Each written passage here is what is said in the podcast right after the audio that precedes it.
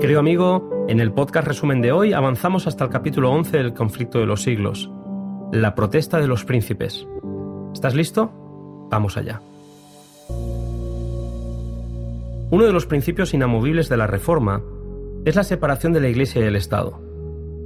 Mezclar los asuntos espirituales con los intereses materiales tuvo como efecto la corrupción de la Iglesia, y los reformadores no estaban dispuestos a volver a cometer semejante error.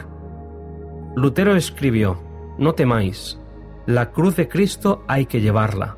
Más podemos nosotros con nuestras oraciones que todos nuestros enemigos con sus jactancias. Lutero tenía claro que la reforma triunfaría gracias a Dios, y no a las armas del poder secular o político.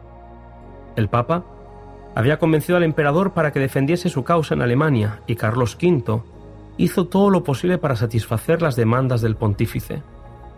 El problema de estos aliados es que no entendían que su lucha no era contra el reformador y sus doctrinas, sino contra el Dios que inspiró al reformador y al que las doctrinas señalaban. Vez tras vez, leemos, había parecido inevitable la inmediata destrucción de los que se atrevían a oponerse a Roma, pero en el momento crítico los ejércitos de Turquía aparecían en la frontera oriental, o bien el rey de Francia o el Papa mismo, celosos de la creciente grandeza del emperador, le hacían la guerra. Y así, entre el tumulto y las contiendas de las naciones, la reforma había podido extenderse y fortalecerse. En 1529, el emperador convocó una segunda dieta o encuentro en Espira.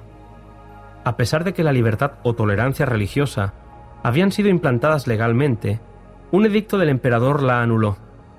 Los estados evangélicos no quisieron tolerar tal atropello de sus derechos y reclamaron la libertad que previamente se les había concedido. El encuentro entre papistas y reformadores se saldó con un acuerdo que satisfizo únicamente a los primeros, ya que se acordó que en los lugares donde ya se había abrazado la fe reformada no se predicaran temas controvertidos, y que en otros lugares ni siquiera se permitiera a los creyentes católicos abrazar la fe luterana. Este edicto significaba el fin de la Reforma. Era una prohibición explícita de la libertad de expresión y una paz extraña que volvía a someter a todo el imperio bajo el dominio de Roma. Los príncipes alemanes no se someterían a tal ley.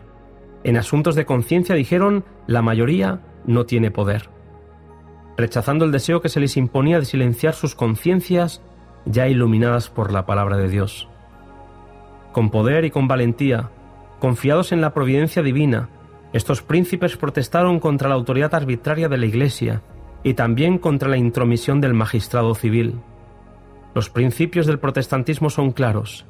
El poder de la conciencia por encima del magistrado y la autoridad de la palabra de Dios por encima de la Iglesia visible. La protesta de Espira fue un solemne testimonio contra la tolerancia religiosa y una afirmación del derecho de todos los hombres a adorar a Dios según los dictados de su propia conciencia. Tal resolución fue abrazada por toda Alemania evangélica como expresión de su fe. La reforma era ya imparable, porque había edificado sobre Cristo, y las puertas del infierno no podían prevalecer contra ellos.